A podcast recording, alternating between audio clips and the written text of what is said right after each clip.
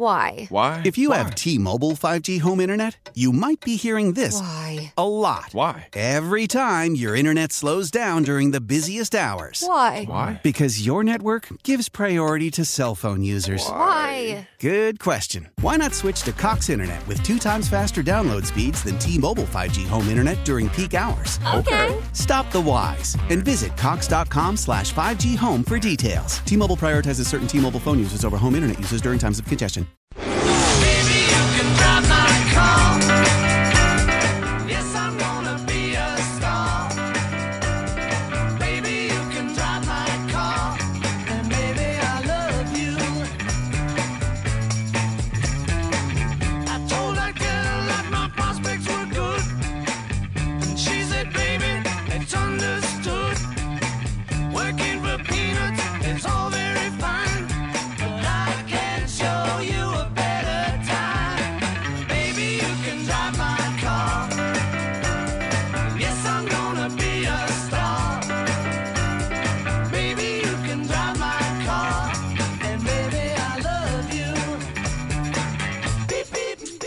Welcome back to the Final Inspection Show, brought to you by the legendary Great Lakes Dragway in Union Grove, Wisconsin, along with their friends at the Milwaukee Area Napa Auto Care Association. They can be found on the web at milwcar.com.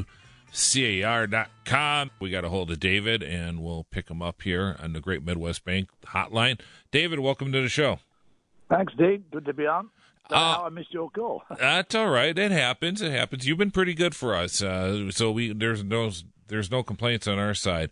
So we're getting into the get serious part of the season here after Japan and that. We have Nico Rosberg, who you, I, Lee Diffie, and your partner Steve Matchett all thought would be kind of second place at the moment, but he's got a 33-point lead here.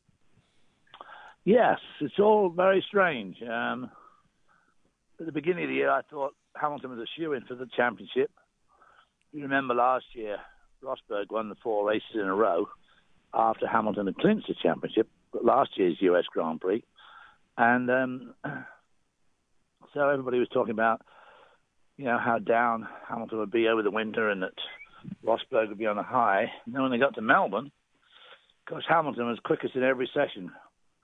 Free practice 1, 2, and 3, and qualifying. Easy got on the pole, then made a terrible start. And ended up second in the race. And basically, his whole season has been like that. He keeps getting on the pole, but he can't make a good start. And it seems to be, at last, preying on his mind. I think it's also given Rosberg a serious psychological boost because you know, he seems to know he's on top. And with just 4 races to go and 33 points behind, it's going to be very difficult for Hamilton to score his 4th world championship. Yeah, these starts, it's such a head scratcher because you see them. They've been sweeping the front row race after race, and it just seems like it's like 3 out of the last 4 races where he's just getting these dreadful starts, and you think with a team that has the resources like Mercedes, how this is happening week in, week out. I mean, is the frustration with the team or at Lewis or both at this point? Well, I think it's going to be a Lewis problem. Rosberg makes good starts. He doesn't make, now the Ferrari makes dynamite starts. Mm-hmm. So their clutch system must be better. I don't think both drivers are that much better at starts, but the Ferraris do make really good starts. And Rosberg makes pretty good starts. And Hamilton doesn't just make bad starts. I mean, he makes disastrous starts, gets swamped and gets dropped to like 6th, 7th, 8th, on the opening lap. Well, these cars are too evenly matched. And to get back from those positions is hopeless. And so at the end of like lap 5 or something, he'll have gone from 8th back to like 5th.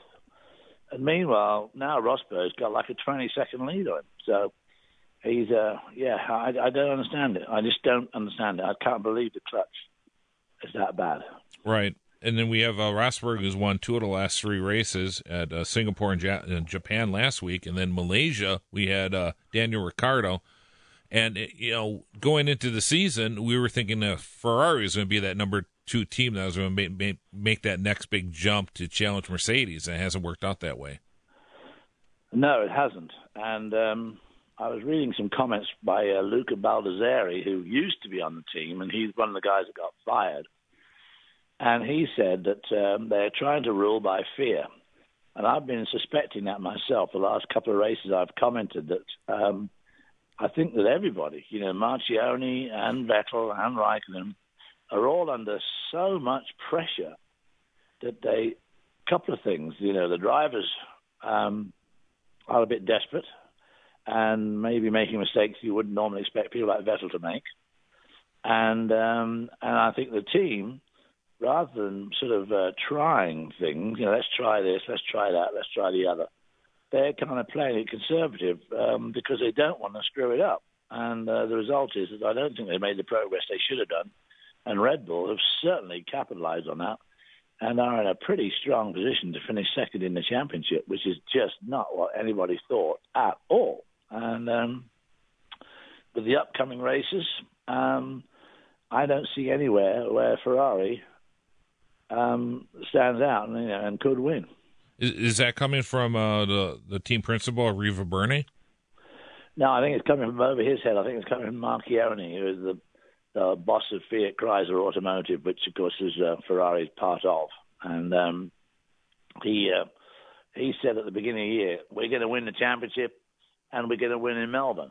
And I think everybody on the team thought, oh, God, I don't know about that, you know.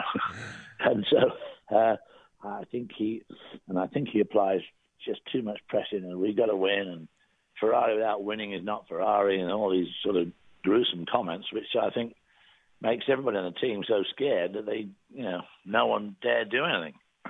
And in Formula One, you've got to take some risks and try things. And if they don't work, well, they don't work.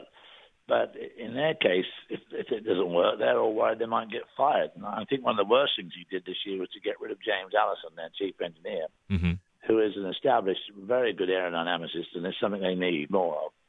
And they got rid of him. And I think that was a big mistake. So they're going to have to find somebody of his caliber to replace him. And there's not that many people out there.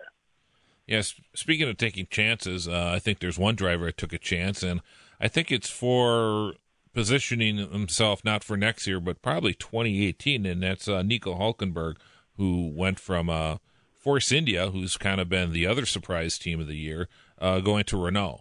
But I think you'll agree, Renault definitely has more oomph behind them than Force India would long term. Yeah, Force India to me has been a bit of an amazing team this year. How they've done so well, and how they're still hanging in there when you consider the dire straits of the two principals. Sahara Force India, the guy that owns the Sahara company, is already in jail. And Vijay Mallya, who is the Force India guy, who owns a big airline and also Kingfisher beer. I mean, he's sort of, if he's not lucky, he's headed for jail, and he owes billions to the government and to other creditors in India. And you just wonder where the money comes from to keep Force India going at the level it's going at. Otmar Snafnauer, who's the boss, who's an American, doesn't seem to be worried at all. And he made comments the other day that he didn't think it was a very good move by Nico. But I think, when you get someone like Renault, who now own the team, I mean, they've had a terrible year this year, admittedly. But I don't see that lasting. A factory like Renault just cannot afford to be that bad. And I think in the next couple of years, they will pick up enormously. And, of course, Nico, as you say, is hoping for that in 2017, but particularly in 2018. And, I think they're going to pay him $18 million. And, of course, if you sign for $18 million from Renault, you're going to get it. Right. If you sign for $18 million from Force India, I actually think there's a very severe doubt whether you'll actually get it. And you'll probably get a Clio with that, too. You might get two. Now, what happens with Magnussen and Palmer at that team? Boy, I don't know. Jolyon Palmer, I hate to say it, he's a fellow Brit, but he hasn't shown me a lot, although he's been a lot quicker to Magnussen this year, a lot closer to Magnussen this year than I thought he would be, because I have had very high thoughts on Magnussen. So maybe he's not as good as we thought either. And, of course, Jolyon, a guy that does GP2 for like 4 years before he wins a championship, when you compare him to both Rosberg, Hamilton, and Hulkenberg, who came in, did the championship, won the championship, moved on. That's what you're supposed to do with GP2. You're not supposed to be a lifelong GP2 driver. But I think it looks like they're both going to be out. This Esteban Ocon may well get the drive, who's currently driving with Wehrlein in the manner, and also has done incredibly, only driven for him, 4 times, didn't come in until two-thirds of the way through the year, and has been as quick or quicker than Wehrlein most of the time. And so he may go there. There's this Pierre Gasly, who everybody got very highly talked about. So I'm not quite sure. I'd like to think that Magnussen will stay, and it would be Hulkenberg and Magnussen, but I just don't know. Yeah, it's hard to say. Coming up, October 23rd, of course, is one of your favorite weekends of the year, and that's where you guys get to make your trek down to Austin for the United States Grand Prix. And it's a pretty special thing, especially if with NBC Sports and that, you guys increase your programming and that. And what are some of the things we can look for this year? Well, we're going to be on a lot. We're going to do free practice 1 on Friday morning, 10 o'clock Eastern. And then we move on and do free practice 2 in the afternoon. Then on Saturday, we have pre-race shows for free practice 1, a short half-hour job. And then free practice 3 we'll do on Saturday. And then, of course, we'll do qualifying with a pre-race and a post-race show. And then on Sunday, we have an hour pre-race show and a post-race show after the Grand Prix. And, of course, the big thing is the Grand Prix will be on the big network. It'll be on NBC. And all the others are on NBCSN. So it's going to be a big week end for the network in sports, and we're all looking forward to it. The weather forecast looks significantly better than last year, and I felt sorry for us last year, but I felt particularly sorry for the promoters. They spent a huge amount of money on that racetrack and facility, and it is a magnificent facility.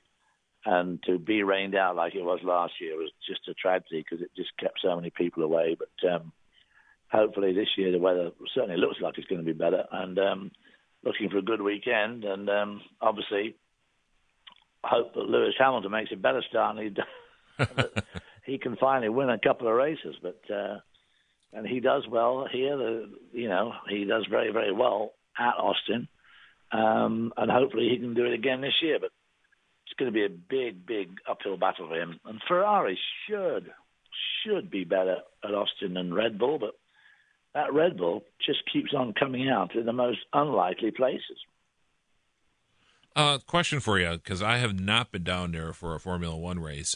When F1 was in Indianapolis, we'd get a lot of Ferrari fans and a lot of South American fans up at Indianapolis. It was almost like a soccer match in the grandstands with these individuals, groupings of fans, cheering every time their car would come out onto pit road. Do we see that in Austin a lot? Do we have a lot of fans coming up from South America and Mexico? Oh, absolutely. Now, it was hard to tell last year because the weather was so absolutely abysmal that there was virtually nobody there on Friday and Saturday. The stands were all full on Sunday, but these were all people who had bought their tickets months before, But there's a lot of Mexicans there. There's a lot of Brits, a lot of Europeans come over too. There are direct flights now from London to Austin. There are flights from Rome to Austin. So, yeah, they get a lot of international people there. And the year before last, they were up against a NASCAR race in Dallas on the same day. Unfortunately, the Dallas race had a better TV rating than we did, but there were actually more people at Austin than there were at Dallas to watch the NASCAR guys. So it's a very popular race. And this year, I think they're looking for a record crowd. And, that very first weekend, they had something like 300 and something thousand people over the weekend. And I think they're hoping to do the same thing again. And it is a good race. And a lot of people come from far and wide. Because the Mexicans don't feel quite the necessity to go there now because they have their own race the week after. That's true, right. But last year, well, it's hard to tell last year because of the weather. But there was a lot of Mexicans there. And where's your favorite place to eat down there? Well, you know, I don't have one down there yet. We get scattered around, and we stay at a hotel about halfway between the city and the track. And I don't have a list of restaurants down there yet, but there seems to be an awful lot of good ones when you walk down the main street in the city of Austin itself. It is quite the metropolitan city, that's for sure. It is. It's a great place. Are we going to look for Mercedes 1-2 next one? I would think so.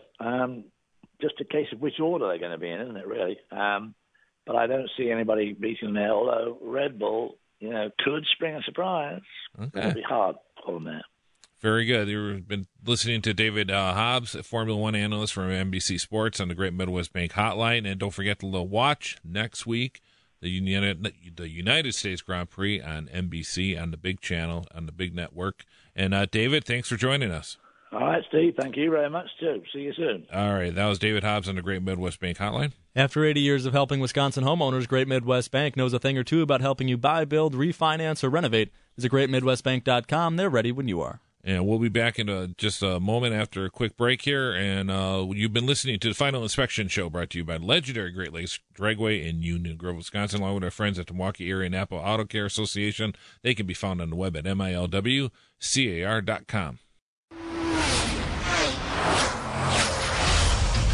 This is Final Inspection with Steve Zocchi, presented by the legendary Great Lakes Dragway in Union Grove, driven by Milwaukee Area Napa Auto Care Association on 105.7 FM, The Fan.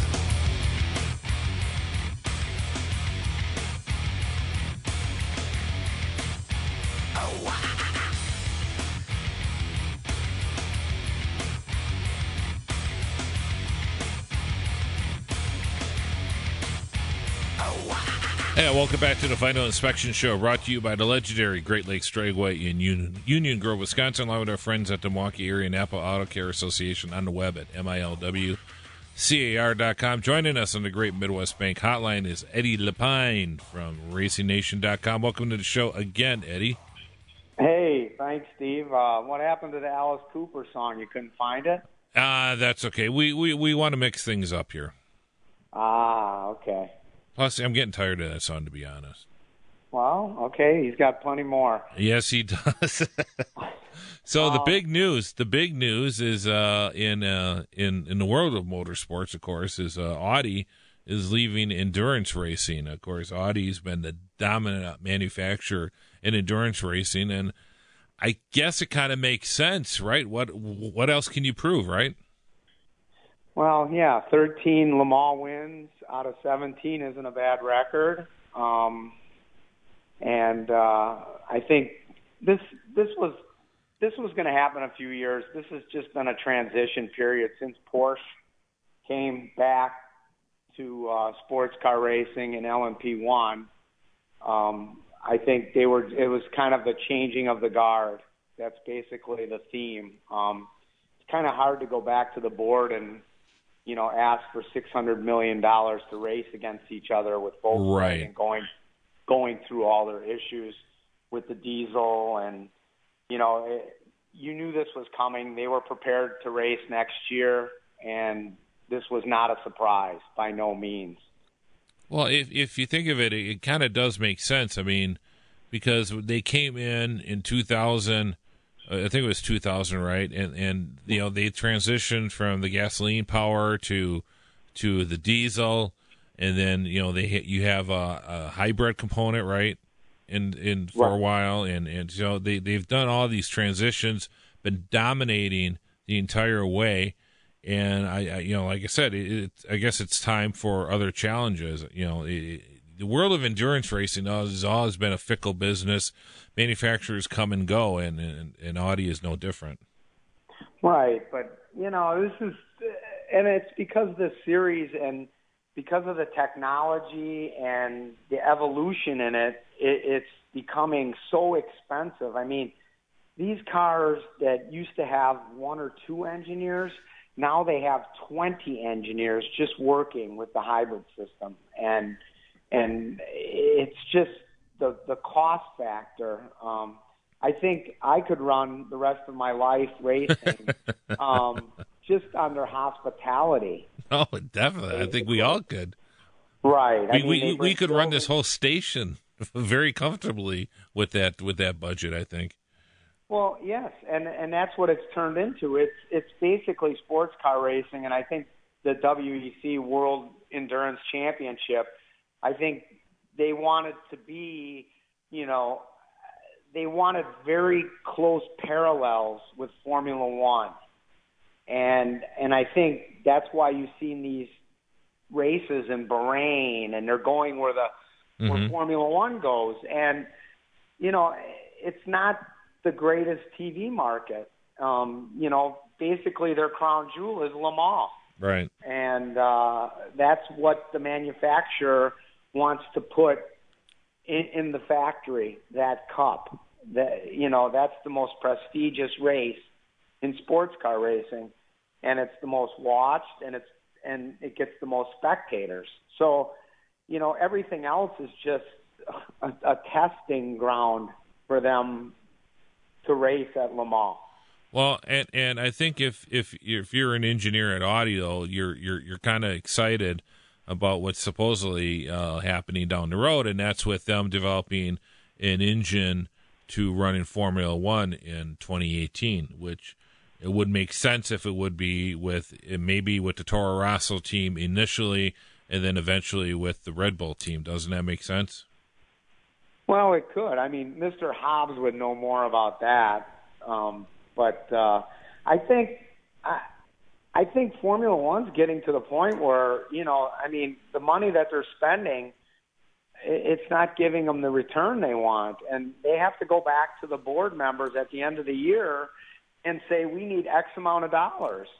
And this is all going, like with Audi racing against Porsche and the Volkswagen group, it just doesn't really, it doesn't make sense for them to compete against each other. But those people on the board of Audi, they would love nothing more than to beat Mercedes at their own game. And that, I think, is that is what would be driving them. Because, you always have that competition, whether it's Chevy and Ford, Mercedes and Audi and all this, where they, you want bragging rights. And, Formula, people don't realize how big Formula One is in the rest of the world, and even in the the big corporate round tables around the world too. Is you can say, we beat Mercedes, that's huge. Well, you're totally right, Steve. It is. It's the bragging rights. They want to beat them, and this is something that could happen. But if you look at the whole big picture of what's happened with Audi and, with Porsche and sports car racing, you're looking at the Volkswagen group controlling, and they have over 20 projects with electric cars. I know you don't want to hear that, Steve. I know you're not a fan of Formula E, but now that, Volkswagen group and Audi are in Formula E as a factory team, I really think that down the road, that's what you're going to see. And yeah. I know a lot of people don't want to see that, but I think, over in Europe, that's what they're looking at. All right. Mark Webber is retiring. He, of course, retired from Red Bull and then moved into a very, Sparky couldn't understand it. We were telling him, don't worry about him. He'll be fine. Driving for Porsche is a pretty good deal. And so how many years did he end up driving for Porsche? 3-4 years? Yeah. Well, he was signed up originally when they started in 2014. Okay. So, he won the championship last year. He didn't win Le Mans, but, he feels like, this phase of his career is over. And I think he's been hanging out with Tom Christensen and Alan McNish. And as those guys are ambassadors to Audi, I think that's what Mark Webber is going to slide into as an ambassador for Porsche. That's a pretty nice gig. I tell you what we'll do. We'll take a quick break, and we'll get into predictions when we come back. But also I want to talk about an article I read in Automobile Magazine the other day here. It's a pretty interesting subject, so stay tuned. We'll kind of keep that as a surprise. You're listening to the Final Inspection Show, brought to you by Great Lakes Dragway and Milwaukee Area Napa Auto Care Association. The telephone is ringing.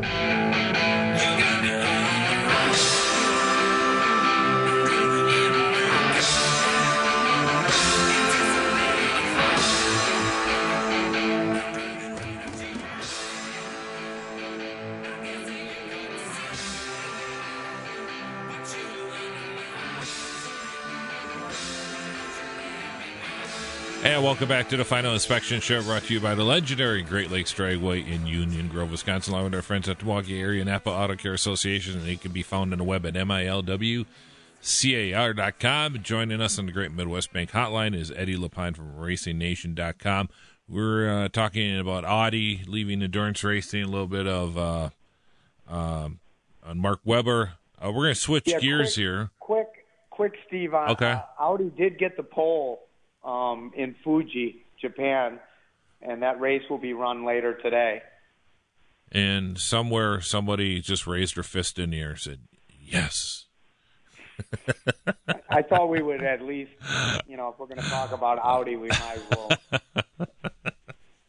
I'm sorry. That was uncalled for by me. Anyway, I wanted to bring up a subject that's been he's been in the media here and there over the last year, and it's an interesting story. It always kind of intrigued me, and that is the story of Randy Lanier.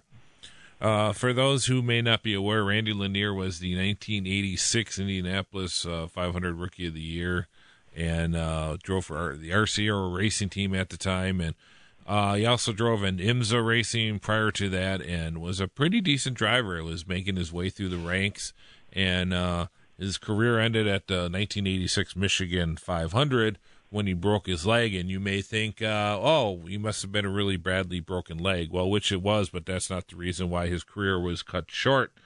He was soon thereafter indicted on marijuana smuggling charges and was on the lam, and eventually they caught up with him out in the Caribbean somewhere. And he ended up getting life without parole for drug smuggling. And this was a kind of a controversial time in the late 80s when we had a lot of drugs and that coming in the United States, and there was political pressure to increase sentencing and whatnot. And one of the things President Obama's been doing has been releasing a lot of these prisoners who have been convicted of life sentencing for non-violent drug smuggling. And it's pretty interesting subject. What's your remembrances on Randy Lanier? Well, I mean, he was in that era. I mean, he was a talented driver, and he was in that era of John Paul Jr.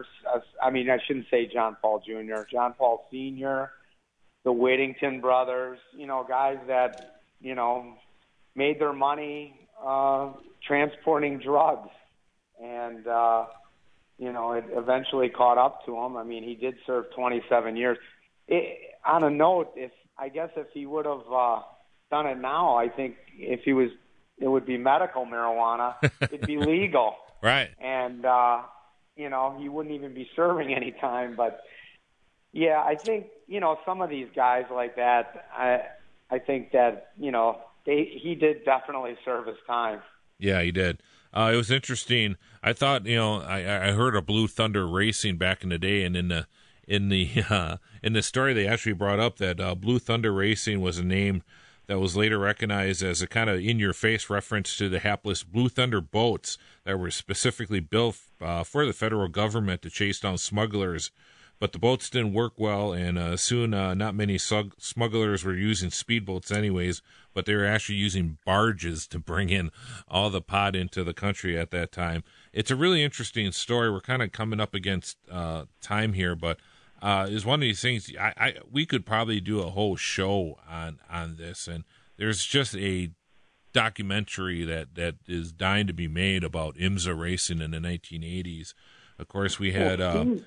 Steve, another one, Gary Ballou was released a few years ago, and I think he raced a lot up in Wisconsin when I was covering racing in the 80s, and He was released, I think, 5 or 6 years ago, and he's actually back in jail again. He was caught smuggling in South Florida again. Hmm. Well, I tell you what, you know, we could definitely talk with, you know, David about that, David Hobbs, and also, of course, our friend Jack Webster, too, who was involved in IMSA back in those days. There are a lot of interesting stories. And if you want to see another interesting documentary that was made on that time, is it's called Cocaine Cowboys. I think you can find it on Netflix. It's one of my favorite documentaries. It's just an incredible time in American history of what was happening in the U.S. and how much money and drugs was being pumped into this country. Real quick, we're running up against time here, Eddie. Give me a winner of the NASCAR race down at Kansas this weekend. Wow, we got to go with Matt Kenseth. Come on. Matt Kenseth. I kind of like that pick, too. I'm going to go with Matt Kenseth. And, hope, you know, he's on the pole, but... You know, Dennis Michelson was saying it might be a situation where one of the Joe Gibbs cars sends out a rabbit, and that might be one of the guys who very well could do that is Matt Kenseth. So it'll be interesting to see. Anyway, anything else, Eddie? What's new at RacingNation.com? Well, just last week we posted the story about Dindo Capello for the Sebring, another famous Audi driver. I guess we got to keep the Audi theme going here. All right. Very good. Always a pleasure chatting with you, Eddie, and we'll chat next week.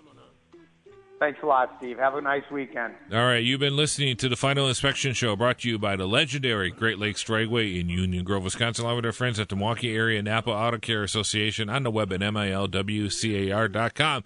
We'll talk to you next week.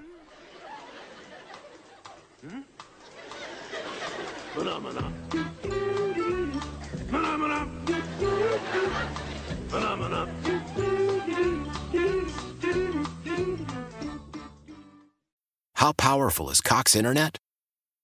Powerful enough to let your band members in Vegas, Phoenix, and Rhode Island jam like you're all in the same garage. Get Cox Internet powered by fiber with America's fastest download speeds. It's Internet built for tomorrow, today. Cox, always building better. Cox Internet is connected to the premises via coaxial connection. Speeds vary and are not guaranteed. Cox terms and other restrictions may apply. Analysis by Ookla Speedtest Intelligence data. Fixed median download speeds. US Q3 2023.